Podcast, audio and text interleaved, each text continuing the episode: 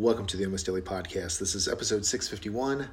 If you want respect, don't demand it. This is uh, this this is interesting because so many people want to be respected. They want to feel important. They want to feel like they're in charge of, of something or someone. Um, they get wrapped up in a title. They get wrapped up in leverage. It's just it's it's kind of interesting to watch. But something, and I think we've all been told this, and I think we've all observed it. if you think about the people that you respect, there's not a single one of them that you respect because they demanded it from you. Respect is earned through not just action, but compassion and strength and mental clarity and character. These aren't things that can be faked. This is when somebody makes a mistake, they own up to it. They don't push blame on others. When something needs to be done, they do it. But when it takes time, when, when time is needed to actually make a more sound decision, they take it. They take that time. Because a lot of leadership comes from gut level, right? How can you make these decisions? Gut level when it comes to decision making, and again, your makeup as a person. Now, I think that each and every one of us can have the characteristics that it takes to be a leader. That we can have the characteristics that, if put into action, will, will people will respect us. And I also think that we have the the negative character flaws that can be brought out in us.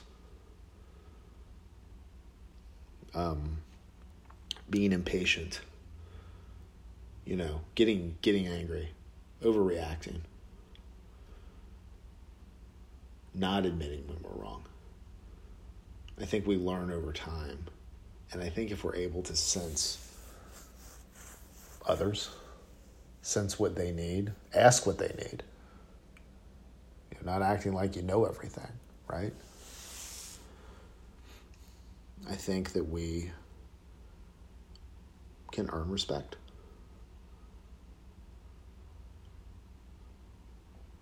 We're not entitled for anyone to give us anything, including their respect.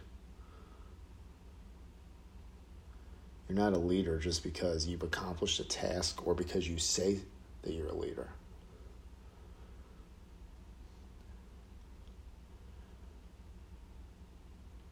So if you want to be respected and you want to lead, it's a lot more, it is about your decision making. And it is being able to follow through with a decision, but also make adjustments and pivot if you need to when you've made a decision that wasn't the right one. Maybe you get more information, or maybe in the moment you just weren't as collected as you would have thought, and you made a decision that looking back, you're like, oh, that didn't work.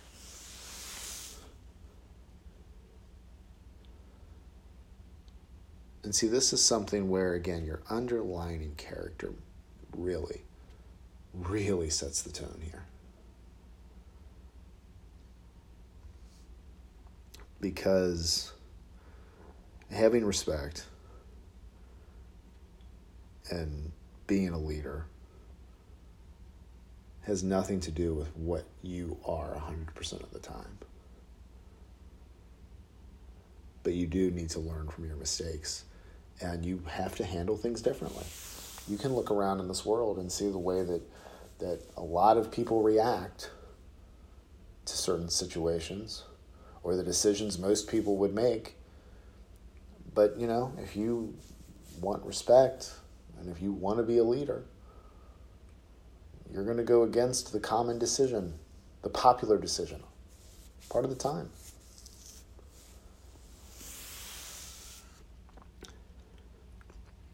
I do want to know your thoughts on this because, I mean, this isn't really, we haven't really talked about this much.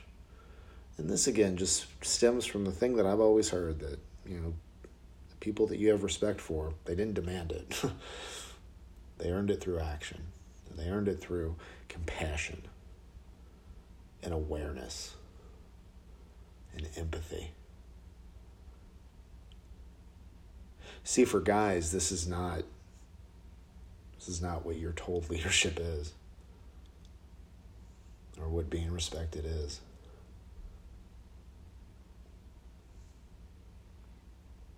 Fear and anger is how you taught to earn respect and leverage, using leverage over people.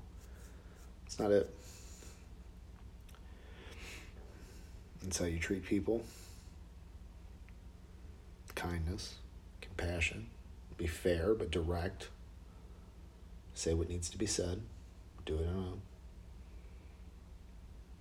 constructive, usually respectful way. And realize nobody's perfect.